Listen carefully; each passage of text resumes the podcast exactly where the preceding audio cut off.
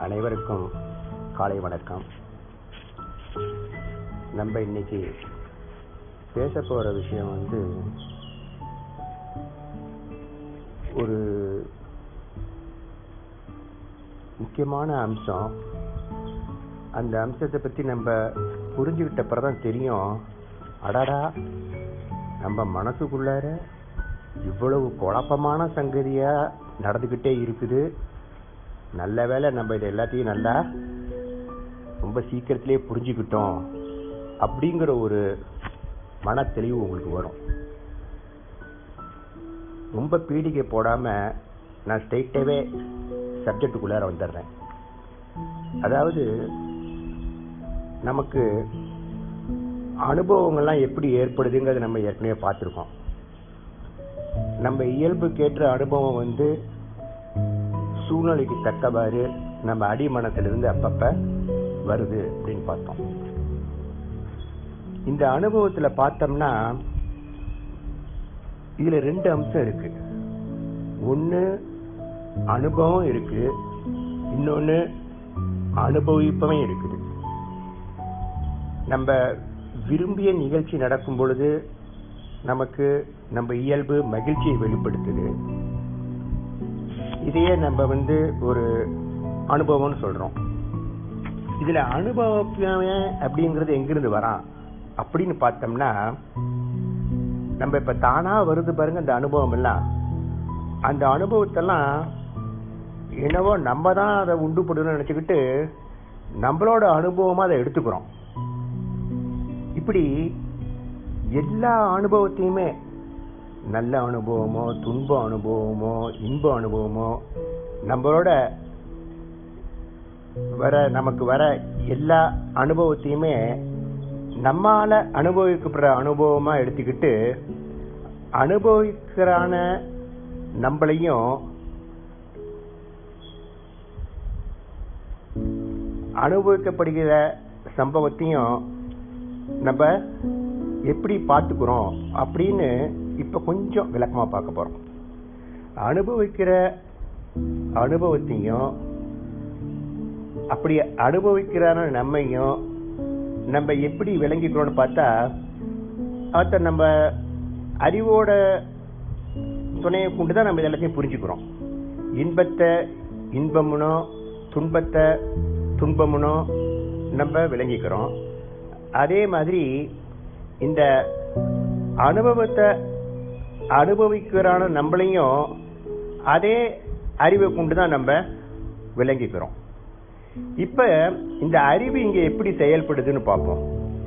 இந்த அறிவு வந்து நம்மோட நினைவு அப்படிங்கிற ஒரு சிந்தனை மூலம் தான் நம்மளுடைய அறிவு செயல்படுது. நம்மளுடைய சிந்தனையோட உதவி வச்சுக்கிட்டு தான் நம்ம ஒன்றுனையும் புரிஞ்சுக்கிறோம் விளங்கிக்கிறோம். இப்படி பார்க்கும்போது தூங்குறப்ப நம்மளுக்கு நினைவு கிடையாது. ஆனா அதனால அங்க நடக்கிறது நமக்கு எதுவுமே தெரியாது. தூங்கும்போது நமக்கு ஒண்ணுமே தெரியாது நினைவு இல்லை. ஆனா தூங்கும் போது நமக்கு கனவு வருது. அந்த கனவுல வந்து நமக்கு நினைவு இருக்கு. இப்படி தூக்கத்துல ஏற்படுற அந்த நினைவுக்கு பெயர் தான் கனவு. இதை நம்ம ஓரளவுக்கு நல்லா புரிஞ்சுக்கணும். அதனால கனவுல வந்து நம்மளுக்கு நினைவு வேலை செய்யுது. அங்க நினைவு மட்டும் இல்ல நம்மளோட அறிவு வேலை செய்யுது. இந்த கனவு இல்லாத தூக்கத்துல நமக்கு நினைவும் இல்லை அங்க அறிவும் செயல்படுறதில்ல. அதனால அங்க எந்த விதமான அனுபவமும் கிடையாது அனுபவிப்புன்னு கிடையாது. ஏன்னா அங்க நினைவு இல்லை. அதனால அங்க நினைவு இல்லாம இருக்குன்னு நம்ம தெரிஞ்சுக்கிறோம். அதே சமயத்துல நம்ம தூங்காம விழிச்சிருக்கோம் பாத்தீங்களா? அப்பவும் சரி தூக்கத்துல கனவு காணும் போதும் சரி நம்மளுக்கு நினைவு இருக்குது. அந்த நினைவை கொண்டு நம்ம அறிவு செயல்படும் பொழுதெல்லாம் நம்மளுக்கு ஒரு அனுபவமும் வருது ஒரு அனுபவிப்புன்னு இருக்கான். இப்படி நம்மளோட நினைவினோட ஒரு அங்கமாக தான் இந்த அனுபவமும் இருக்குது அனுபவிப்புன்னு இருக்கிறான். இந்த அனுபவத்தை பற்றியும் அனுபவிப்புனை பற்றியும் இன்னும் கொஞ்சம் விளக்கமாக தெரிஞ்சுக்கிட்டோம்னா தான் நம்ம எந்த விதமான ஒரு கற்பனை உலகத்தில் வாழ்ந்துட்டு இருக்கோங்கிறது உங்களுக்கு நல்லா தெரியும். இதை பற்றி இன்னும் கொஞ்சம் விரிவாக நம்ம இரண்டு பகுதியில் பார்ப்போம். நன்றி வணக்கம். நண்பர்களே வணக்கம். நம்ம நேற்று தூக்கத்தை பற்றியும் தூக்கத்தில் கனவு காண்றதை பற்றியும் பேசினோம். இந்த தூக்கத்தில் வந்து நமக்கு எந்த விதமான நினைவும் இல்லைங்கிறதையும் அந்த கனவுலையும் சரி சாதாரணமாக முழிச்சிருக்கும்போதும் சரி நமக்கு நல்ல ஒரு நினைவு இருக்குங்கிறதையும் அறிவுபூர்வமாக சில விஷயங்கள் அதில் பார்க்கறதுனால நமக்கு ஒரு அனுபவம் கிடைக்குதுங்கிறதையும் அந்த அனுபவத்துக்காக ஒரு அனுபவிப்புன்னு அங்க வந்துடுறான் அப்படிங்கறத நம்ம பார்த்தோம். இப்ப நம்ம தூங்குறப்ப ஒரு கனவு காண்றோம். அந்த கனவுல வந்து நம்ம ஒரு வெளியூருக்கு பயணம் போற மாதிரியும் அங்க பல பேர்த்த பாக்குறது மாதிரியும் பல நிகழ்ச்சியை கலந்துக்கிற மாதிரியும் நம்ம கனவு கண்டோம் இது முழுக்க முழுக்க கனவு தான். இதுல எந்த சம்பவமும் உண்மை கிடையாது. அத்தனையும் நம்ம கனவுல தோன்றின கற்பனை தான். ஆனா அந்த கனவுல நம்ம இருக்கிறோம். நம்மளுக்கு ஒரு அனுபவம் இருப்பதா தெரியுது. அந்த அனுபவத்துக்கு ஏற்ப ஒரு அனுபவிப்புன்னு அந்த இடத்துல இருக்கிறான். இப்படி முழுசா நம்ம கனவுல உருவாக்கப்பட்ட இது வந்து நம்ம தூக்கத்துல ஏற்படுற ஒரு நினைவினால ஏற்படுத்தப்படுது. இதுவும் நம்ம அறிவினால தான் ஏற்படுத்தப்படுது. இப்ப நம்ம கனவு மாதிரி இப்ப நனவுல விழித்திருக்கிறப்ப ஒருத்தரை சந்திக்கிறோம். சந்திக்கும் அவரையும் சந்தித்த நம்மையும் நம்ம அறிவினால விளங்கிக்கிறோம்.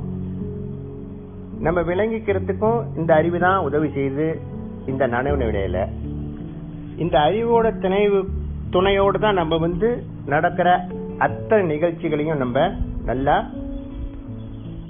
இப்படி கனவோ அல்லது நனவோ ரெண்டுலையும் நமக்கு நினைவு வருது. அந்த நினைவும் அதில் நடக்கிற சம்பவத்தையும் நம்ம அறிவு மூலமாக தான் நம்ம புரிஞ்சுக்கிறோம். ஆனால் இந்த நினைவு நிலையில் கூட நம்ம இப்போ வேற ஏதாவது ஒரு சிந்தனையில இருக்கோம்னு வச்சுக்கோங்க. நடக்கிற எல்லாத்தையும் நம்ம புரிஞ்சுக்க முடியாது. அது உண்மையான நிகழ்ச்சியாக இருந்தால் கூட. நமது சிந்தனையும் அறிவும் உன்னோட ஒன்று ஒத்து போனால் தான் நம்ம அதை விளைவிக்க முடியும். இப்போ நனவு நிலையில் வந்து நம்மளை சுற்றி பல நிகழ்ச்சி நடந்துகிட்டே தான் இருக்கும். ஆனா நம்மளோட மனசு பாத்தீங்கன்னா ஏதாச்சும் ஒன்றுள்ள மட்டும் பொருந்தி அதை போய் நல்லா புரிஞ்சுக்குது. மற்ற நிகழ்ச்சி எதுவும் நம்மளுடைய கவனத்துக்கு வரவே வராது. அதனால நனவை பொறுத்த வரையில நம்முடைய மனசு எந்த நிகழ்ச்சியோட பொருந்தி இருக்குதோ அந்த நிகழ்ச்சி மட்டும்தான் நமக்கு தெரியுது. மற்ற நிகழ்ச்சி எதுவுமே தெரியறது இல்லை ஆனா கனவுல வேற விதமா இருக்கு. கனவுல வந்து நம்மளுடைய மொத்த மூலதனமே நம்மளோட சிந்தனை மட்டும்தான் அங்க கனவுங்கிற பேர்ல வருது. அங்க உண்மையான நிகழ்ச்சி எதுவுமே கிடையாது. அத்தனை நிகழ்ச்சியும் நம்மளுடைய நினைவு அம்சத்தினால மட்டும்தான் ஆக்கப்பட்டிருக்கு. இப்படி கனவுனாலும் சரி நனவுனாலும் சரி நம்மளோட சிந்தனை தான் அனுபவத்தையும் உண்டு பண்ணுது அனுபவிக்கிறனையும் உண்டு பண்ணுது. அப்படி பார்த்தோம்னா நம்மளோட சிந்தனை வந்து ஒரு நிரந்தரமான அம்சமா? அப்படின்னு பார்த்தா அப்படி கிடையாது. அது நிரந்தரமானது அல்லவே அல்ல. சிந்தனை ஒன்னொன்னும் தோன்றி தோன்றி மறையக்கூடியது. கணந்தோறும் வரக்கூடிய புதிய புதிய அம்சம் தான் உங்களுக்கு சிந்தனையா வந்துகிட்டே இருக்குது. இத ஒரு சின்ன எக்ஸாம்பிள் மூலம் நம்ம பார்க்கலாம். இப்ப ஊதுபத்தியிலிருந்து வெளியில புகை வந்து புதுசு புதுசா இப்படி வந்துகிட்டே இருக்கோ அப்படித்தான் சிந்தனையும் நமக்கு புதுசு புதுசா வந்துட்டு இருக்கு புகை வந்து ஒரே புகை கிடையாது. அது பாட்டுக்கு வந்துகிட்டே இருக்குது. இது மாதிரி சிந்தனை எப்படி நொடிக்கு நொடி புதியதோ அப்படித்தான் அதனால உருவாக்கப்படுற அனுபவிப்பனும் ஒவ்வொரு நொடிக்கு நொடியும் புதுசனா வரான். அந்த அனுபவமும் ஒவ்வொரு நொடிக்கு நொடி புதுசு புதுசாக தான் இருக்குது. ஆனா அனுபவிப்பனாகிய நம்ம வந்து என்ன நினைச்சுக்கிறோம்? நம்ம ஒரு பர்மனண்டான ஆளு அப்படி நம்ம நினைச்சுக்கிட்டு இந்த அனுபவங்கள் எல்லாம் ஒரு தொடர் அனுபவமா இருக்குது அப்படின்னு நம்ம நினைச்சுக்கிறோம். ஆனா உண்மை அது இல்லை. ஒவ்வொரு அனுபவமும் புதுசு புதுசா வருது. அந்த அனுபவத்துக்கேற்ப அந்த அனுபவிப்பனும் புதுசு புதுசா தான் வந்துகிட்டு இருக்கான். அப்படிங்கிறது தான் இங்க முக்கியமா நம்ம பார்க்க வேண்டிய அம்சம். இதை பத்தி நாளைக்கு இன்னும் கொஞ்சம் விளக்கமா பேசினா உங்களுக்கு எல்லா புதிரும் சீக்கிரத்திலே விலகி போயிடும். நன்றி வணக்கம். நண்பர்களே வணக்கம். நேற்று வந்து நம்ம இந்த அனுபவமும் அந்த அனுபவிப்புங்கிற அனுபவிப்பவன் அப்படிங்கிற நானும் ஒவ்வொரு நொடிக்கு நொடி புதுசு புதுசாக வந்துட்டு இருக்காங்கிறத பார்த்தோம். இதுல இந்த அனுபவிப்பவன் அப்படிங்கிற இந்த நான் இருக்கான் பார்த்தீங்கல்ல இவன் கொஞ்சம் விசித்திரமான ஆளு. இவனோட விசித்திரமான இயக்கத்தை நம்ம புரிஞ்சுக்கிறதுக்கு வழக்கமாக நம்ம கூடுற ஒரு உதாரணத்தை வச்சு நம்ம இப்போ பார்க்க போகிறோம் எக்ஸாமில் ஸ்டூடெண்ட்ஸுக்கெல்லாம் மார்க் போடும்போது பார்த்துருப்பீங்க மேக்ஸில் நைன்ட்டி இங்கிலீஷில் சிக்ஸ்டி தமிழில் செவன்ட்டி அப்படின்னு ஒவ்வொரு பாடத்துக்கும் போடுவாங்க. இதுல தொண்ணூறு மதிப்பெண் எதனை குறிக்குதுன்னு பார்த்தோம்னா தொண்ணூறுங்கிறது வெறும் தொண்ணூறு இல்லை அது நூற்றுக்கு தொண்ணூறுன்னு சொல்லி குறிக்குது. இதே மாதிரி ஒவ்வொரு பாடத்துலையும் அறுபதுங்கிறது நூற்றுக்கு அறுபது எழுபதுங்கிறது நூற்றுக்கு எழுபது. இப்படி தொண்ணூறு அப்படிங்கிறத நம்ம வெளிப்படையாக கூறுறோம் ஆனால் நூறுங்கிறது நமக்கு மறைமுகமா இப்படி இப்படித்தான் இந்த நான்கிற இயக்கமும் அமைஞ்சிருக்கு. இப்போ என்னோட அம்மாவை நான் பார்த்தேன் அப்படின்னா அந்த இடத்துல நான் வந்து அம்மாவை அம்மாவை பார்த்துட்டு என்னை வந்து அவங்களோட மகனாவோ மகளாவோ நான் என்ன கருதிக்கிறேன்? அதே சமயத்தில் என்னோட மகனையோ மகளையோ நான் அப்படி பார்க்குற நேரத்தில் நான் வந்து அவங்களுக்கு அப்பா அல்லது அம்மான்னு சொல்லி என்ன நான் கருதிக்கிறேன். இப்படி எந்த நபரை அல்லது எந்த பொருளை நம்ம எப்படி பார்க்குறோமோ அதுக்கு தகுந்த மாதிரி அந்த காட்சிக்கு தகுந்த மாதிரி அந்த காண்பவனா என்ன நான் வந்து அடையாளப்படுத்திக்கிறேன் இங்க வந்து காணப்படுற பொருளுக்கு ஏற்ற வகையில தான் இந்த காண்பவன்கிற அமையறான். அதே போல ஏற்படுற அனுபவத்துக்கு ஏற்ற மாதிரி தான் அனுபவிப்பனாகி இந்த நானும் அமையறான். ஆனா நம்ம அப்படி எடுத்துக்கிறது இல்லை. அதுக்கு பதிலா இந்த காட்சியை காண்பவனான நான்கிறவன் ஏதோ நிரந்தரமாக இருக்கிறதுனாலையும் இருக்கிறது மாதிரியும் அவனுக்கு பலவிதமான அனுபவங்கள் வந்துட்டு போயிட்டு இருக்கிறதாகவும் நம்ம கருதிக்கிட்டு இருக்கோம். ஆனால் உண்மையில் வந்து அனுபவங்கள்லாம் எப்படி வந்து போயிட்டே இருக்குதோ அப்படிதான் இந்த அனுபவிப்பவனும் வந்து வந்து போயிட்டே இருக்கான். அனுபவிப்பவனோட ஒரு பகுதியாக தான் அனுபவம் இருக்குதுன்னு அவன் நினச்சிக்கிட்டு இருக்கான். ஆனால் அது அப்படி கிடையாது. அனுபவிப்பு பகுதியாக அனுபவம் இல்லை. ஆனால் அனுபவங்களோட பகுதியாக தான் அனுபவிப்பன் இருக்கான் அனுபவிப்பவன் அப்படிங்கிறவன் அனுபவத்தோட ஒரு பகுதி தான். அதனால அந்த அனுபவத்தை மாற்றி அமைக்கிறதுக்கோ வெற்றி பெறுவதற்கோ அனுபவிப்பதால முடியாது. ஏன்னா அனுபவம் தான் முதல்ல ஏற்படுது. அனுபவிப்பவங்கிறவன் அதுக்கு அப்புறம் தான் வரான். இதனால இங்க போய் மாற்றி அமைக்கிறதுக்கான எந்த விதமான முயற்சியும் இங்க எடுபடாது. இதுதான் ஆனா தொடர்ந்து நடந்துகிட்டு இருக்குது. இதை கொஞ்சம் நம்ம பார்ப்போம்.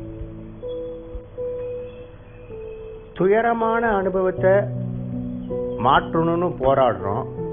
அதே சமயத்துல இன்பமான அனுபவத்தை நிரந்தரமாக்கணும்னு சொல்லி போராடுறோம்.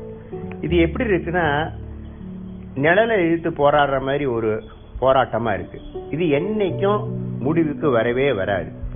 இந்த போராட்டம் வந்து ஒரு நிழல் பொருளுக்கும் நிஜ பொருளுக்கும் நடக்கிற போராட்டம் கூட இல்லை. ஒரு நிழல் பொருளே இன்னொரு நிழல் பொருளை எதிர்த்து போராடுது. ஸோ இது வந்து நிழலுக்கும் நிழலுக்கும் ஏற்படுற போராட்டம் தான். இந்த போராட்டம் முடிவுக்கு வரவே வராது. மேலும் இது வந்து ரொம்ப அர்த்தமற்ற போராட்டமாகவும் இருக்குது. ஏன்னா இங்க அனுபவமும் அதனால வர்ற அனுபவிப்போனும் நொடிக்கு நொடி புதுசு புதுசாக தான் உருவாங்கிறாங்கன்னு பார்த்தோம். அனுபவம் தான் முன்னாடி வருது. அனுபவிப்பவங்கிறவன் அந்த அனுபவத்துக்காக பின்னாடி தான் வர்றான். அதனால அனுபவிப்பவனால அந்த அனுபவத்தை மாற்றி அமைக்கிறதுக்கு முடியவே முடியாது. இது ஒரு அர்த்தமற்ற போராட்டமா இருக்குது. இது அர்த்தமற்ற போராட்டமா இருந்தா கூட ஒரு தேவையற்ற ஃபீடிங் நம்ம அடிமனசுக்கு போய் அதை செயல்படுறதுக்கு தூண்டி விட்டுருது. இதனால நம்ம அடிமனம் வந்து அந்த தேவையற்ற அனுபவத்தை திருப்பி திருப்பி வெளிப்பட் வெளிப்படுத்தி நம்மளை மேலும் மேலும் துன்பத்துக்கு உள்ளாக்குது. இப்ப நம்ம என்னதான் செய்யறது? இதை பத்தி நம்ம நாளைக்கு பேசுவோம். நன்றி வணக்கம்.